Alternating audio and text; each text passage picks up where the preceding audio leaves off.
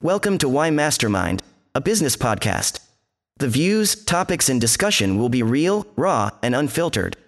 Listeners' discretion is advised. Welcome to the podcast. I have the honor and pleasure to have Zach France on the podcast. Uh, Zach owns a uh, coffee company called, is it Wildlands Coffee? I do believe so. It's Wildlands Wildland Coffee, Coffee, yeah. where they actually put coffee in tea bags, so it makes it more convenient and more for a an adventurous lifestyle. Zach, thank you for coming on. And do you mind just telling my audience a little bit about yourself and a little bit about uh, what you do? Yeah, awesome. Thanks for ha- having me on on the podcast. Really appreciate it. Um, so, like you mentioned, my name's Zach France. Um, I'm the founder of Wildland Coffee, and really, like my my story as an entrepreneur actually goes back to when I was nine years old. I I don't know if anyone who listens to this remembers, but Yahoo used to have a service called GeoCities where you could actually like make a website. It was like I think it was like the first drag and drop website maker. Really? Um, yeah, it was like you could literally use a GUI to like create a text box. Like you would just drag and drop a text box, and you'd have like your text box. Um, this is back in like the '90s, and way before their time. Honestly, like way before their time. Yeah. Um, I, I always used to bake with my mom, and so I really loved making cakes. And I made a, a website, an e-commerce site, where you actually order a cake online. Like it would you could order the cake it would go it would like send me an email with like like with like the description and i only ever, ever sold one cake to my neighbor. So you know i i ran out of my initial seed funding and had to shut down business. But but that's like really like where where my entrepreneurial journey started. And I, i've you know tried to start uh, a number of businesses since then as many uh, entrepreneurs face. There's a lot of failures when I graduated college, I went, I uh, moved from San Diego to Utah. I worked for two software startups. I was the first, I was the first sales rep at, at one of them. I was like the 11th employee. The second one, I, I was there for probably four years, um, pretty explosive growth there. And then the second one, I was, you know, employee number like 30. And then um, I was there for about three years. Um, now I own Wildland Coffee, which I launched a few months ago. Um, it's currently a side hustle. I, I also do software sales for a large global uh, publicly traded company. So yeah, it's, it's, a little bit about me and my background. We were talking a couple of days ago. We were just talking about the concept of actually putting coffee into tea bags, and you said that it was a big thing in like the Asian market, but it hadn't necessarily caught on in the U.S. or the American market, which was interesting. I have some theories like why that is. Mm. Um, it, it has been big in, big in Asia for like 30 years, mm. 20 or 30 years. And, you know, there's a lot of things that are big in the US that don't make it across to other countries and vice versa. I honestly think it's because in the US, coffee is either is dominated by like Starbucks or which is they do a good job of like making you think Starbucks is high quality coffee, but it's not. Like Starbucks is low quality. Good experience though.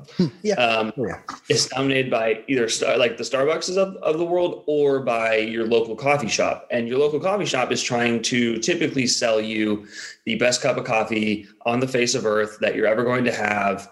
And they're friends with the farmers and they text with them Right. It's kind of that whole that whole yeah. story, right? Obviously, like the Starbuckses of the world, this is not necessarily a. Um, it's probably not like the most cost effective strategy for them. And then the small little shops, they kind of turn their nose to this method because it's not what they've normally done, and it's a different experience. So I, I think for those reasons, and I, I actually think that in coffee in the US, it's more about like people in America like love like super, super, super strong coffee. Yeah. And I think that there is a belief that because it comes in a tea bag, you're not going to get that like ultra black cowboy out on the range coffee. it's interesting uh, that I think a lot of people, because of COVID, have kind of had to shift their perspective to moving away from necessarily going to Starbucks and sitting down and having a cup of coffee or Tim Hortons up here in Canada and actually focus on actually making their own cup of Joe in the morning.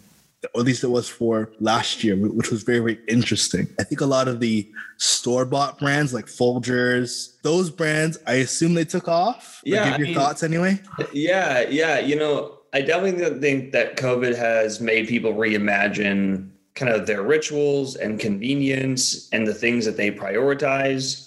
And really like the big trend that is helping, frankly, that that's helping me right now is outdoors, van life, camping, traveling, like traveling in an outdoor setting. You know, one thing and being in sales my my my whole career, one thing that that that I know is that switching costs are a very real thing.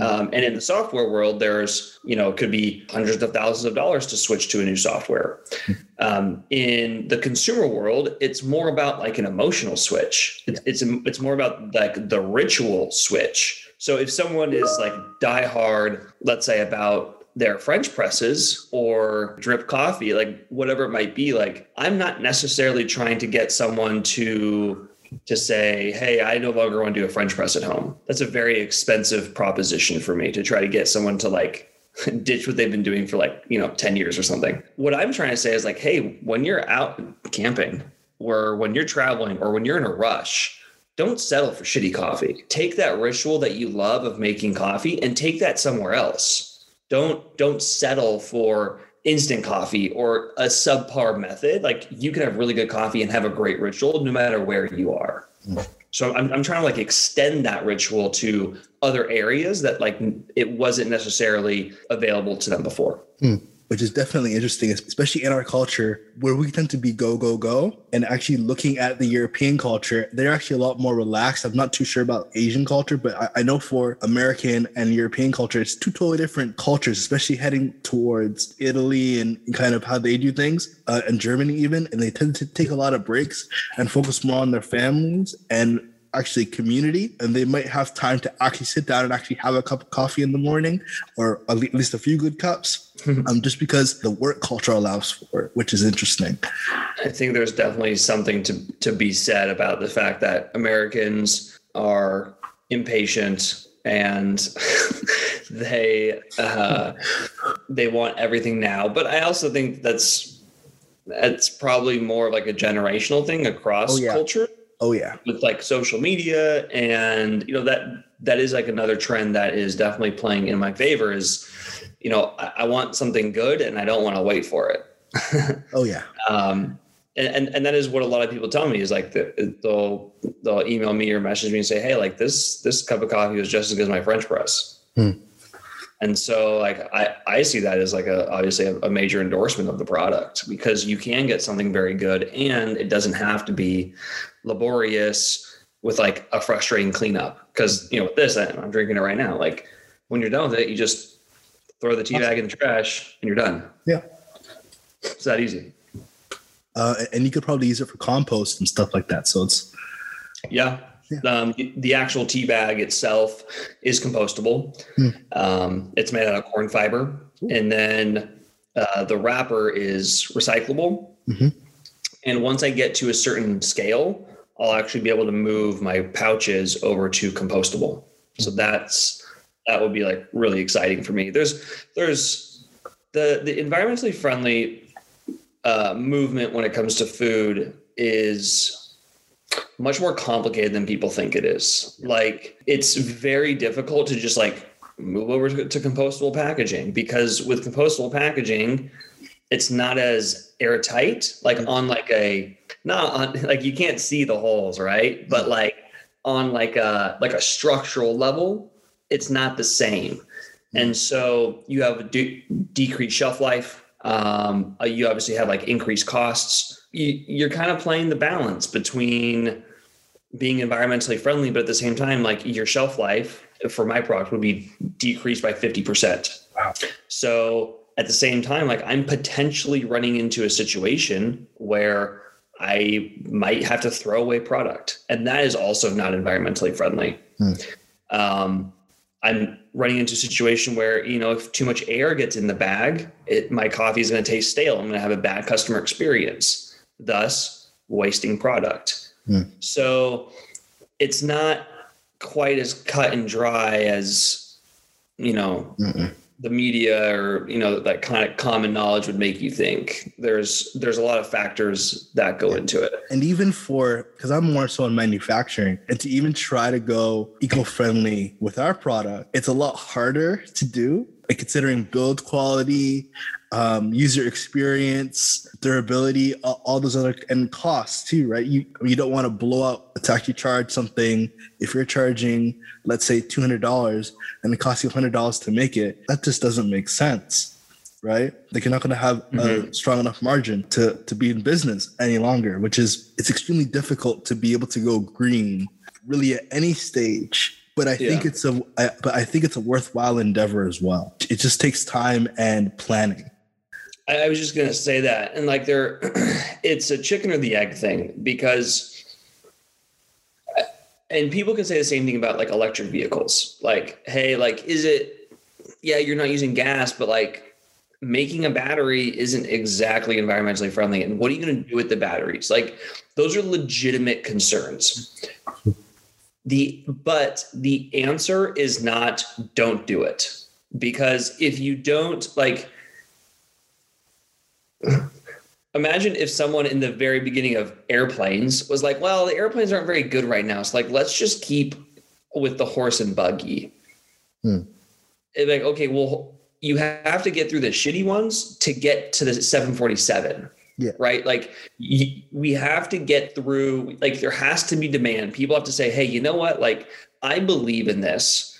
And so I'm going to make a purchase because without making the purchase the company isn't going to invest in r&d to then make it better to get to a place where it is much more greener hmm. and it's the same thing with like the compostable packaging it's i think everyone i think um, on a intellectual level says hey this is a great option um, but there has to be companies, and and I will do it eventually. Like I hope I can do it sooner than later, because hmm. um, I do think the risks are worth the reward. Um, not only from like a business perspective, but also from a societal perspective. Like I want to be part of the solution where um, you have to have companies like mine that will invest in the compostable packaging for the company who's making it to then make it better. Because if you don't buy the first version, you're never going to get to the second version. Hmm.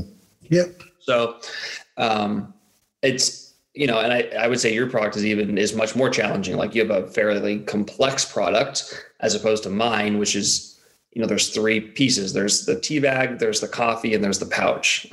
You've got a piece of electronics which is far more complicated than what i'm doing. It's been interesting to to actually go through that process of saying my competitors aren't necessarily going green and why is that? And if they are going green what are the problems that they're having to deal with. I just think that that needs to be addressed before you even consider pushing into going green or being environmentally friendly or doing all that stuff. It needs to be what's the opportunity cost if I don't? Yeah. What's the opportunity cost if I do? It's just a very interesting question. Could could you even make your product quote unquote green? Like, could you make it out of recycled plastic? Is that even possible? You know what? I've been looking into it for a while. I mean, considering though I'm actually working on the prototype now, I wanted to actually to just get it out and then make small little improvements over time. Yeah. And just because I already know, I already know I'm, I'm making the exterior out of wood. So I have, and that, that's a whole nother gambit in itself. And I'm trying to be as environmentally friendly with that as I possibly can. And that's not easy either. Um, because I know I'm gonna have people working for me and I don't necessarily want them to get sick. I want them to be able to to actually do the job and do it properly.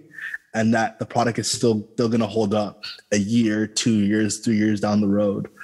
Yeah. Um, have you have, I, I don't remember what the name of the, the company is, but they um it's a watch company, and they're I think it's called Woodwatch or I I don't know. My actually my my best friend who's getting married, he gave all of us like all of his his groomsmen hmm. um, these like wood watches. Oh, nice. Um, maybe a company you want to check out, but like the fact that you're going wood over plastic, like I again, it's not a perfect solution, but it's I think it's a step in the right direction. Yeah. I think it's be- I think it's better than using petroleum based products. With the cost of lumber right now, you know that's that's an issue. I was not expecting this. Trust me. um, yeah, you yeah. weren't expecting the, the, price of wood to go up by hundred percent. Okay. No. Uh, why, why do you put that? In, you should have put that into your business plan. Come on, man you know what? Just like at the beginning of COVID with the toilet paper and and that shooting Yeah. up to Obscene things are level. starting but it seems like um level of balance how did you build your business Yeah, yeah. So I, I actually started uh, another company at the end of 2019. It was the same format of coffee. I started with a business partner, and uh, we.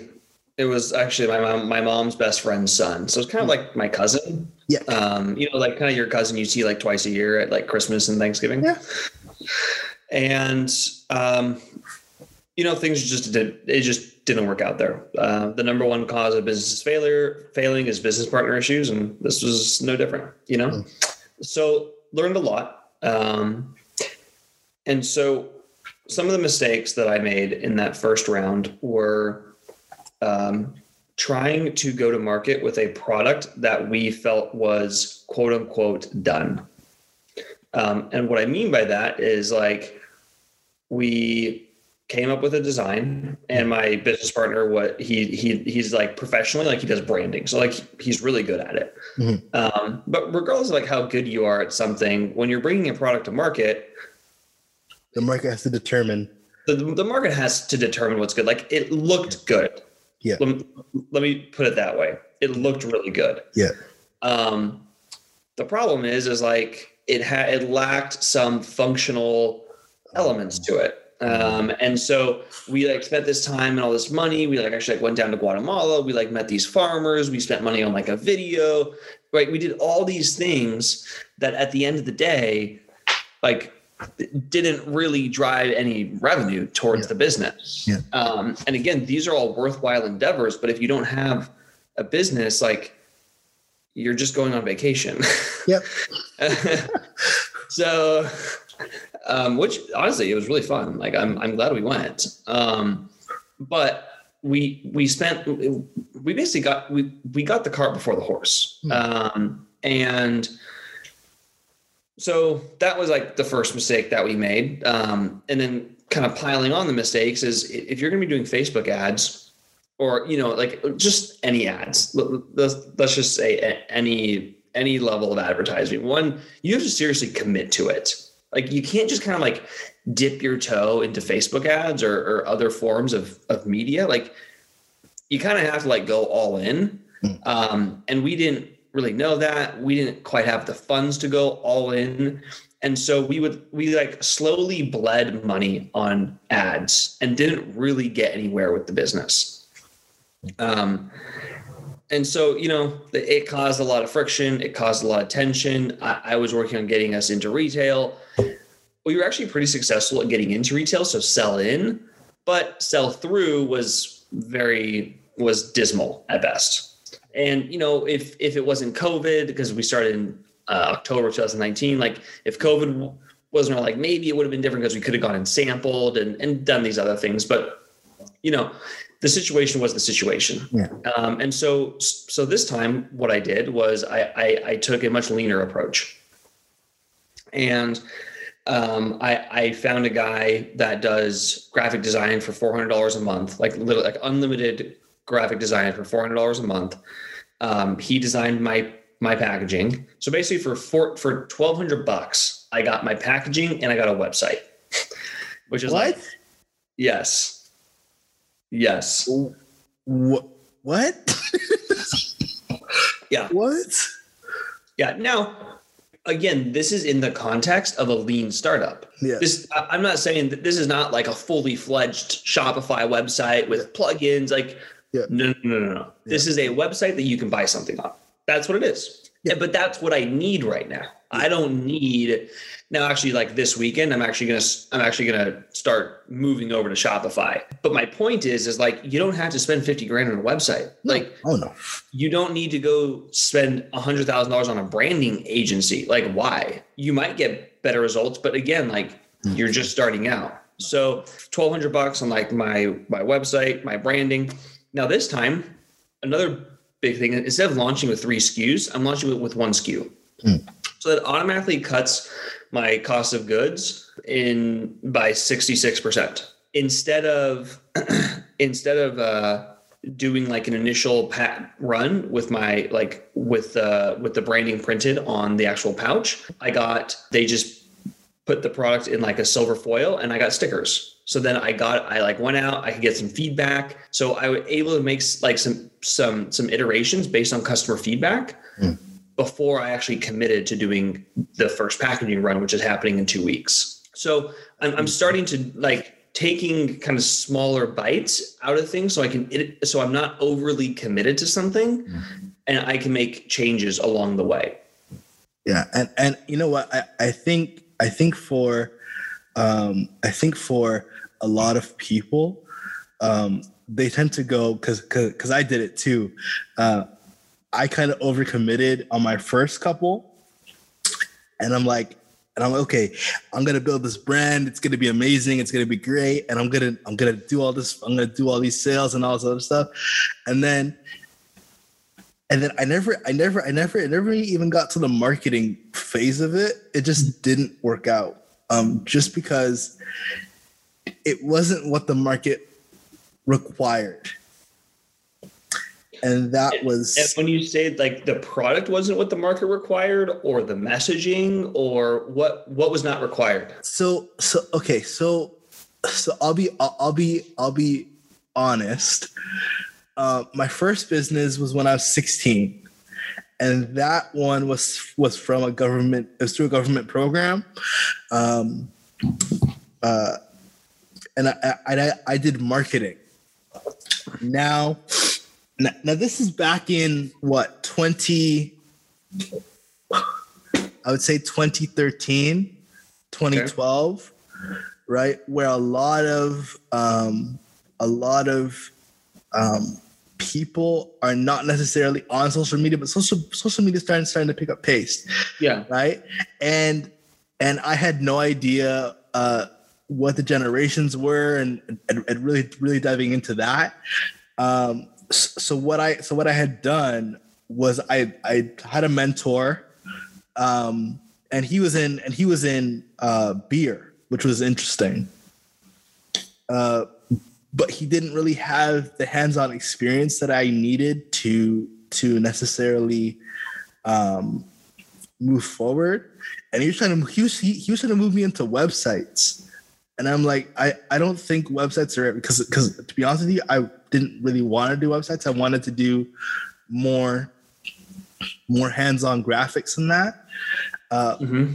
But it just didn't. It, it just it just wasn't the right time. And what I and what I began to realize as the years went by, because I shut down the business maybe two years later, and I'm like, if I if I if I'd kept it and if I just pivoted it a little bit more and focused more on the video and focusing more on on getting content out and focusing more on content based stuff, I probably would be doing very, very well right now and in, in, that area. But right, that's either that's either here nor there. And then and then 2020. Yeah. and then and then I did um and then I did t-shirts and that didn't even uh, I printed I printed I printed like what was it? I printed like 75 t-shirts. Like at home or like how did you get them printed? Um, I went to a sh- I went to a shop near my house and got them printed. And I spent all this money to get them printed. And I'm like, and I'm like, okay, I'm I'm gonna sell, I'm gonna sell all these t-shirts within a month. I have no worries. Two years later, I have I had I had a drawer in my in my in my bedroom full of t-shirts. And i'm like how am i going to sell these? So basically what i did was i didn't even bother even selling them. I just i just packaged them up and threw them in a garbage bag and then just tossed them in the charity bin and just said here just somebody else can take it right? Well and, and i think that's like so it's funny i actually in in high school i tried to start a, a tried to start uh a shirt company. I don't know if this fairy tale is like universal or if it's like an American thing, but it, uh, have you ever heard of uh, the, the, the emperor's clothes, like the emperor's clothing, like fairy tale, where like uh, I think no, like no. emperor thought he was so rich, he did he like he thought he was wearing clothes, but he was actually naked. Oh, You know what I'm talking about? Have you ever heard of that? mm-mm, no. Okay, but basically, it, it's like a story where he he thought he was so cool and so rich, and like someone was like, "Oh yeah, just like put the shirt on," but there was like it was like there was like no clothes. Like he was like walking around naked, but he thought he had clothes on. Mm. It's like you'll have to Google it, but um, so we called the clothes we called the clothing company Emperor's Clothes, and the tagline was for na- for naked people Oh, um, which we thought was very clever. Um, and yeah, we like got all these shirts pr- printed out, and like we didn't, and then we never sold any of them. Um, but like, I think what's interesting about the way that like people can do business today is uh, companies like Printful, or and there's there's other ones too, where you can like print on demand. So like if you wanted to start that same business today, you would have you- wouldn't have to have any inventory. You could throw up a Shopify website connected to Printful, Done. and when people bought a shirt, Printful would print it out and send it to the person on your behalf. Like you Yeah. could literally do that business today Yeah. and have no inventory, and you're you could get the business started for like five hundred bucks. Yeah, and, and you know what? It's it's interesting because I didn't even know the margins for T-shirts and clothing apparel businesses. It is it is a lot worse uh, for margins, and it this this like like to sell a T-shirt like you're earning maybe twenty percent margins, maybe just because Yeah. just because and the sheer volume that you'd have, that you'd have to be printing at to, uh, to actually to actually get a good discount, and then you still want to get good quality um, blanks, and that's hard. And then you gotta get, and then you get, and then you gotta get a good quality printer who knows what they're doing and is not just printing willy nilly. And that's hard. And then you got to go with the with with with direct to garment or screen printing or embroidery, and that costs money. And then you got to ship everything out, and that costs even more money. Yeah, and I, you know, I I think a lot of those problems, like, actually have been solved. I because I I'm actually literally going through this right now. Like, um, my graphic designer that I pay four hundred dollars a month, he's making some shirts for me. We're lo- like literally today. He's putting them all all up on Printful, and you can. And what's cool is like you can choose your brands. Like, they've got like you can get like American Apparel or you- you got like American Apparel, you got Gildan, right? And there's like other brands of shirts too. I, I don't know what all the brands are, but like, um, you just say, hey, like I want this shirt, and you load up the design, and like that's it. Like it's crazy. The opportunity for people to start businesses today is it's unparalleled in history. Like Oh yeah, it's never been easier and cheaper and faster to start a business than it is in 2021. and and and to, even, to even to even go as far as to even to even if you wanted if you wanted to go out and do something different, like um uh we have a our, I have a family friend, um she's I mean, she started a baking business, and she's charging she's charging like like I would say fifty dollars for six cakes or for six cupcakes. They're really good. They they they they, they are they are really good. But the cost sure. to buy is I it, it's it's insane, but the cupcakes are really, really, really good. I I, I was quite surprised. Um, and and then she, and then she a lot of cupcakes. well, you know what? It, it, it's it's interesting. Um, I'm not too sure. I, ha- haven't had a cha- I have- haven't had a chance to sit down with her and talk to her yet.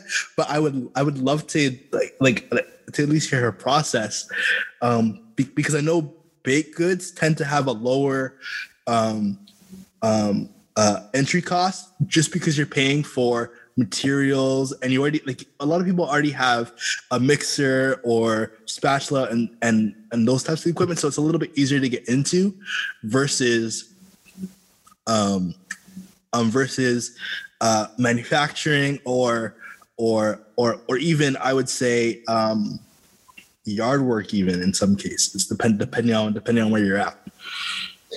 Yeah, I, I also think that there's just trying to think back to like my my experience as like like I kind of feel like the early 2000s was like was like the heyday for mass quantity, low cost products. And now that we're, I think because of social media, Mm. um, we are moving into more of a world where there are more specialty products. Um, and, you know, there are um, many, there are like many more options. Um, and so, I can honestly see someone paying 50 bucks for six cupcakes. Like that Yeah. doesn't even Oh, that yeah. doesn't even blow my mind. Honestly, probably cost her 15 bucks is my guess. Yeah. But you know, they're probably like the best cup, the probably the best cupcakes you've ever had.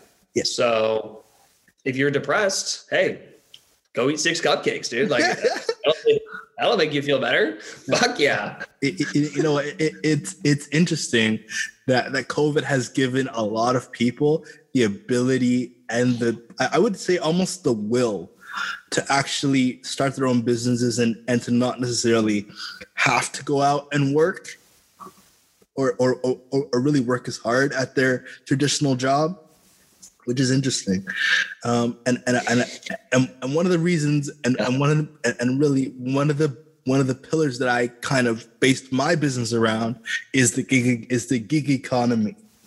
So so so so, so, so the, the, the way that we have it planned out is that is that we're gonna have um, uh, craftsmen and electronic guys and people who actually know what they're doing building the product, right?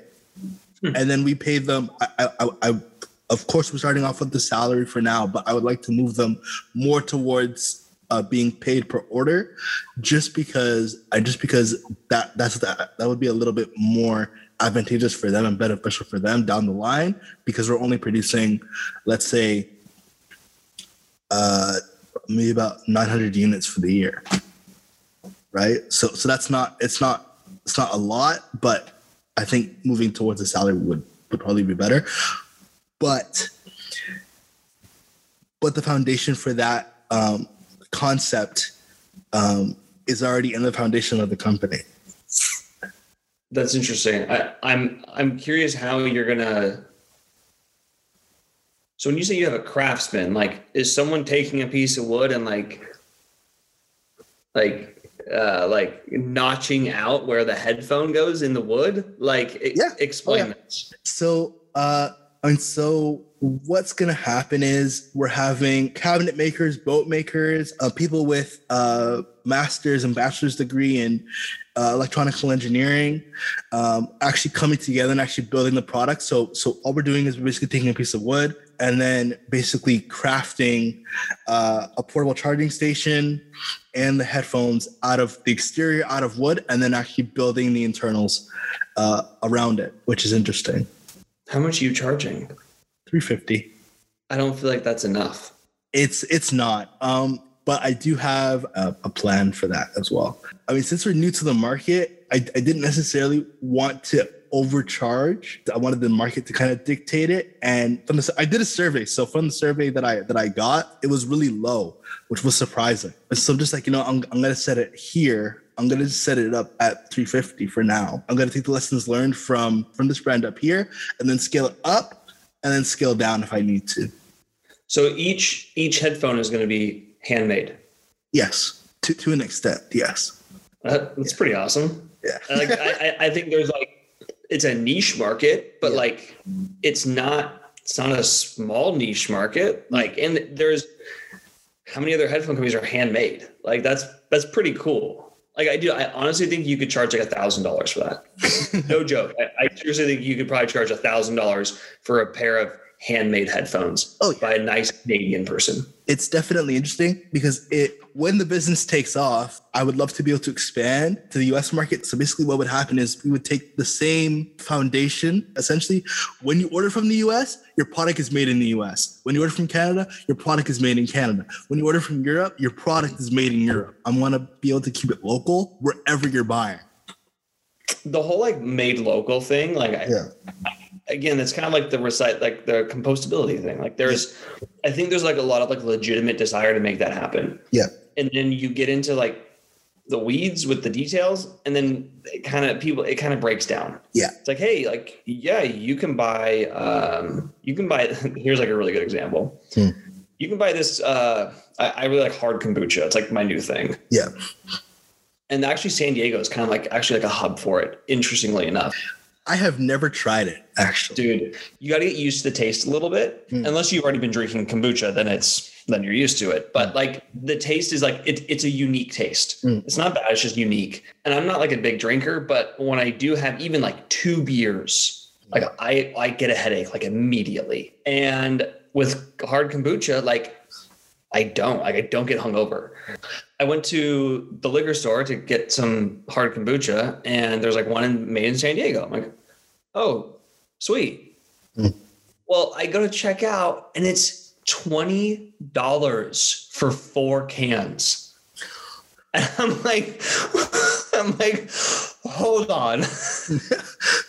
I want to support my my local hard kombucha Yeah. bre- brewer, right? But at five dollars a can, Yeah. like and that's a bit steep, right? And that's why I, I kind of decided to actually bring. The, I've I still have fantastic margins. Don't get me wrong. Based on that, a lot of the work, a lot of the materials, everything is being done in house. So I'm saving money there. Whereas, and like I said, I'm having, I'm still gonna have great margins. And the reason why I just decided to to just keep it at 350 and I've had people tell me you're charging too little. Like what's wrong with you? And I'm like guys I don't want to put myself up as this really unattainable brand that charges like like what $800 for a pair of headphones. Yeah, that's true. right? I kind of want to be able to go mid tier and then kind of eke out something here and then go down stateside right? And then be, be able to eke Mhm. something out there as well. And then and then basically taking and the exact same principles that I learned while I was building this brand and kind of scale it downwards so we can get under two hundred dollars and we can go from twenty to two hundred dollars, right? Yeah. And then we can push that into stores and retail, and then we can scale up, and that's more for your your celebrities, your your more so affluent. Uh, And I can see I- like a few different options where maybe, you know, you got the $200 one that's like still made like in Canada or in the US, whatever, but it's like mass produced, right? It's like in a, in a factory, you've got your like 350, which is like the hand, you know, like you've got like an entry level handmade one. And then you've got like, you know, one for like a thousand. It's like choose your wood yeah, and they'll engrave your name. And, you know, you want mahogany? Dude, let's hook you up with some for you, no problem. we'll source it Or for like, you. What what what kind of wood are you using? So I'm looking at tone wood. So ash, oak, a few more. So right now I'm just looking. I'm I'm trying to reach out to, to some suppliers in and around where I am, and that's been interesting. But yeah, in in terms of wood, it'll basically just be ash, oak, maple, and we'll kind of switch it up throughout the year, and just to give uh, people a different variety of really what we can do and how we can do it. Do do different woods impact the the sound? Not necessarily the quality, but like because they're different densities and things like that. Like, Yeah. does it impact how the product actually sounds? I mean, that's where you kind of get into tone woods, right? So if you look at like, I would say rosewood is a good example of a tone wood, but it's really expensive. If you look at, I would just say as an example, birch. Some woods tend to absorb sound, whereas tone woods tend to make sound bounce off of them, Oh, interesting. which is quite cool. If you go to a music studio, what you'll find is you might see some wood paneling, and that's what they're using for the acoustics, Oh, right? so like the marketing angle is like music recording studio on your head. right? Like like like like like dmx rip um like music recording studio quality sound on your head basically.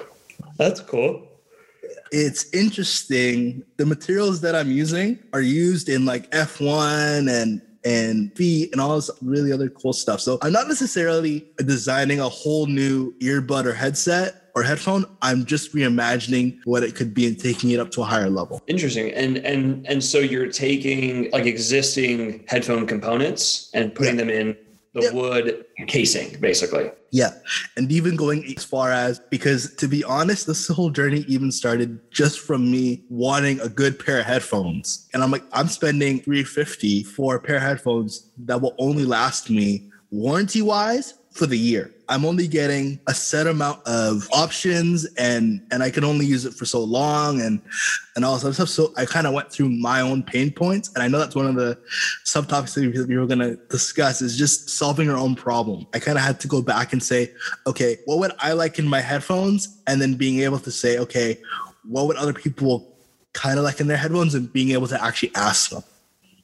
to your point, like that's, a in my opinion, like there's a lot of different ways to go about starting a business. Like s- some people, they like look at the market and they say, "Oh, there's an opportunity here," and then they, you know they take a more maybe scientific or academic approach to like starting a business, which mm, there's nothing wrong with that. Personally, I could never do that because I have to care about the problem. Um, Yeah. And so for any like entrepreneurs out there, like that's how I would recommend that they go about is I, I I get asked is like, well, how, how do you come up with like an idea? Well, the easiest way to come up with an idea is like think about a frustration in your own life. Like, because if you have that that frustration, at least a million other people have that frustration. Yeah. And if you can get a million people to buy your product, like You're you're good to go. Yeah. you're good. uh, you can probably sell that business and you know retire, or you can just have a nice little income. So that's that would be like the first way. Is like think of a problem in your own life and solve solve that problem. I also think another way to start a business, and I honestly think this is like overlooked. Um, have, have you ever heard of uh, L- Liquid Death, the water No. company? Mm. You've never heard of Liquid Death? No. Oh my gosh, dude. Okay. So the water category, frankly, shouldn't exist in first world countries. Okay. Like you get, I mean, in most places, not all, in most places, you get clean water coming out of your tap that you can drink. Yeah. No issues, right? Now, Flint, Michigan, that's an exception, right? There's some notable exceptions to that. But by and large, you can get clean, drinkable water out of your tap. You can you can get a filter. You can buy a you can buy a Nalgene water bottle, like whatever, right? Mm-hmm. Like bottled water shouldn't be the industry that it is because it's a waste of plastic. It's a waste of fossil fuels to ship that around, right? There's a lot of like issues with bottled water. Yeah. Um. So and it's it, it's a boring industry. Like. Yeah. Ooh, Sparkletts. you know, like not a ton of like emotional connection to Sparkletts. So these guys, I, I don't know like the origin story, but like they, I, I actually heard I heard it on like a podcast. I, I don't remember the, the the details. Basically, like they started this company on, like a joke, and they put together a video just about the product. They didn't even make the product, and the video like went viral.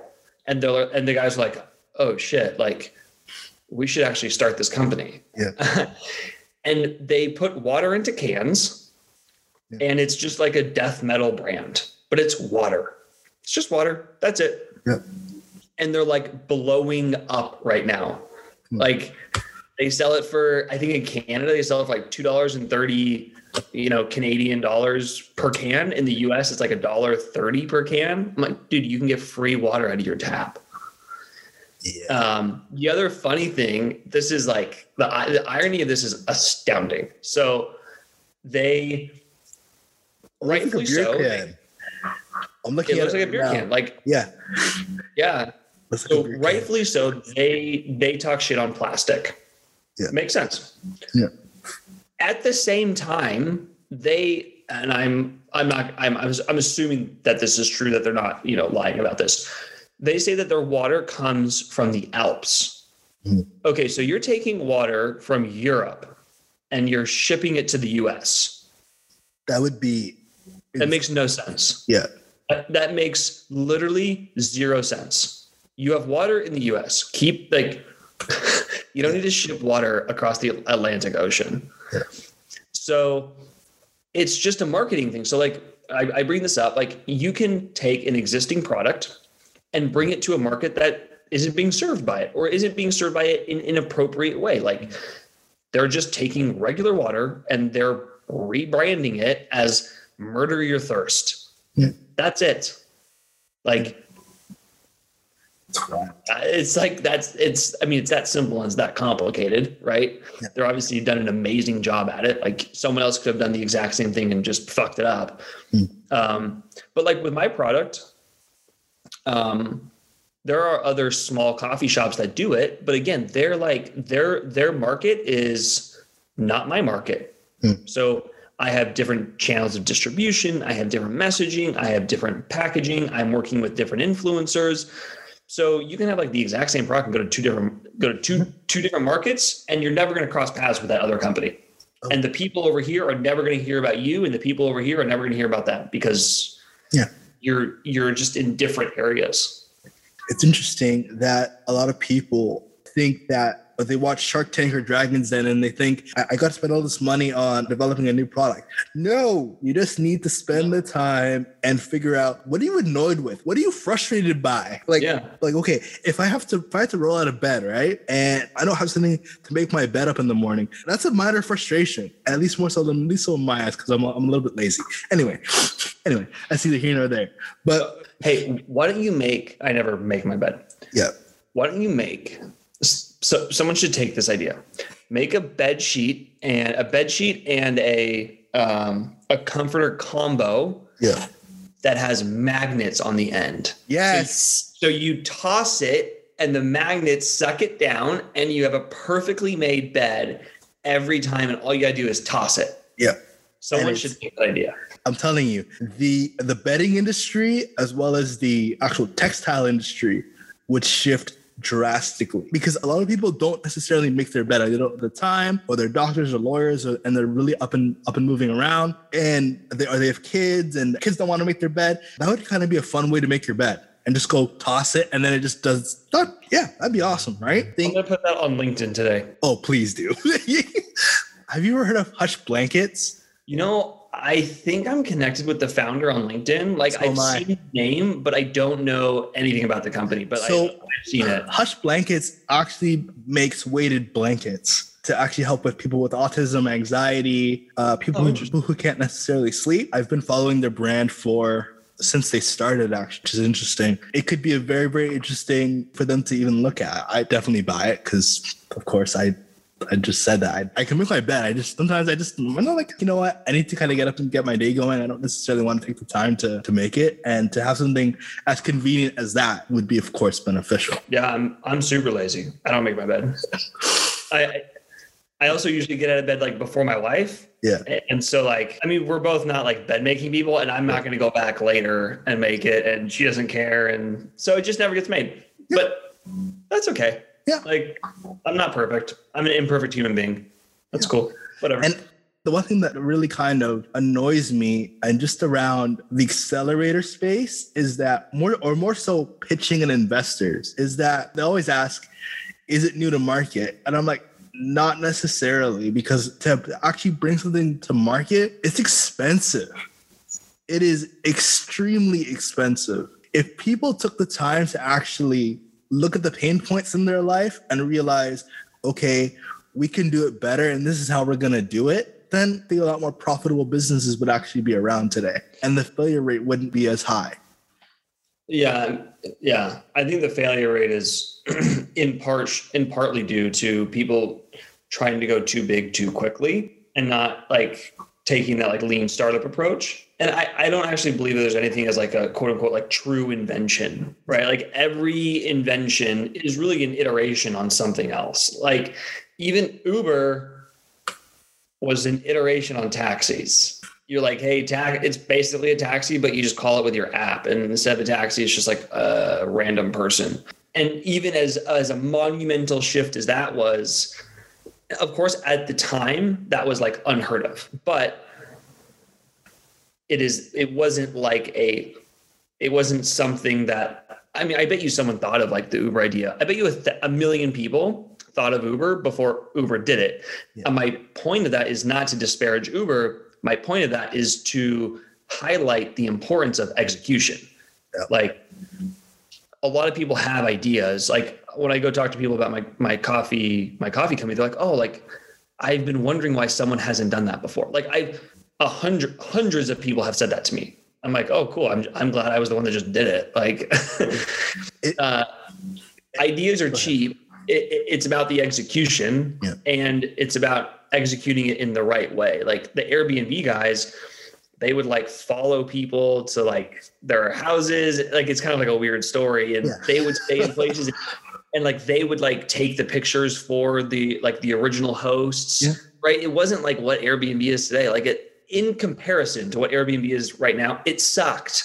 It was te- it was a terrible service, and this kind of goes back to like like the airplane or like the the, the battery example. Hmm. Every company, like my product, currently has a sticker as a, as a as like the branding. That sucks, but you got to get through the shitty first part hmm. before you get to the nice V2 or V3 or V4 or V10.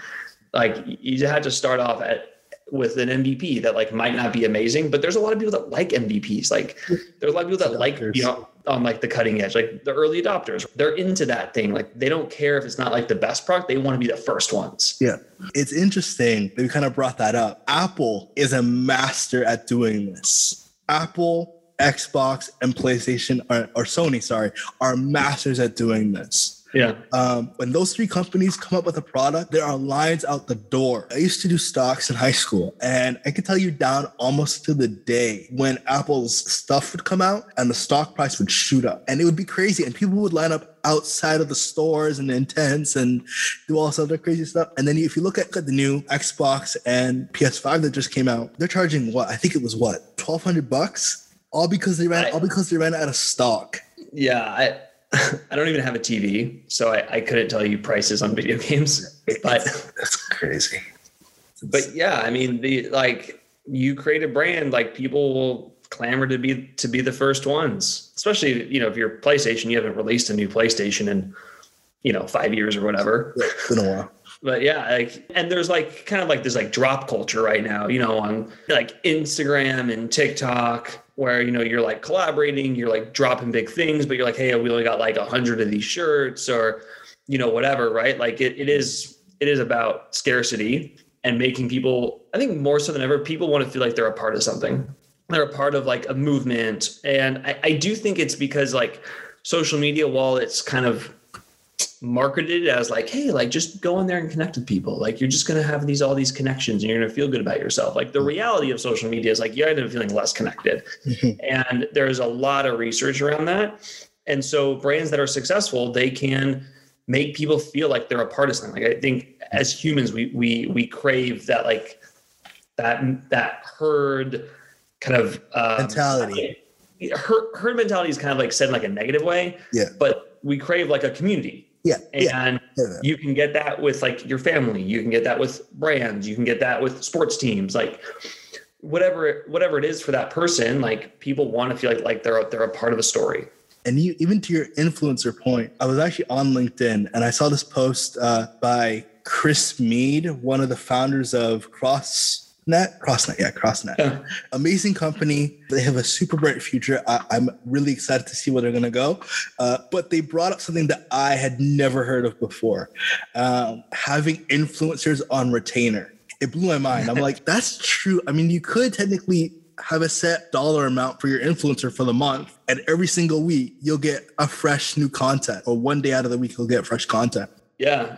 Um, so that's actually something that I'm actually doing right now as well. Yeah. So, and we'll we'll we'll have we'll have to end on this. Um, so I'm launching an ambassador program, and that's really like how I plan on doing my marketing, at least initially.